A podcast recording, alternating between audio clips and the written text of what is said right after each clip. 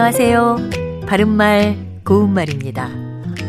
예전 학창시절에 한 학기가 끝나갈 때쯤 그동안 배우던 책을 다 떼고 나서는 축하하는 의미에서 책거리를 했던 경험이 있습니다. 원래 책거리라는 것은 옛날 서당이 있던 때부터 내려온 풍속인데요.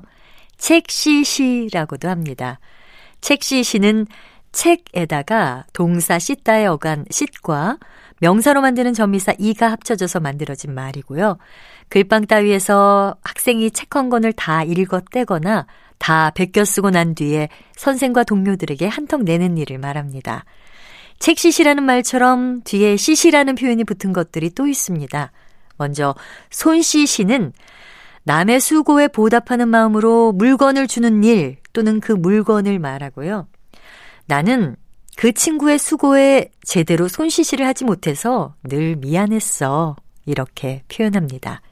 또 입시시에는 두 가지 뜻이 있습니다.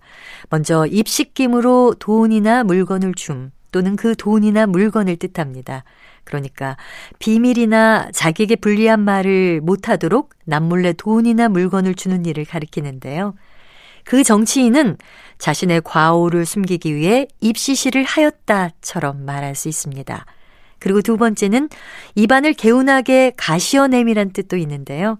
이것은 입과 심과 같은 표현이고요.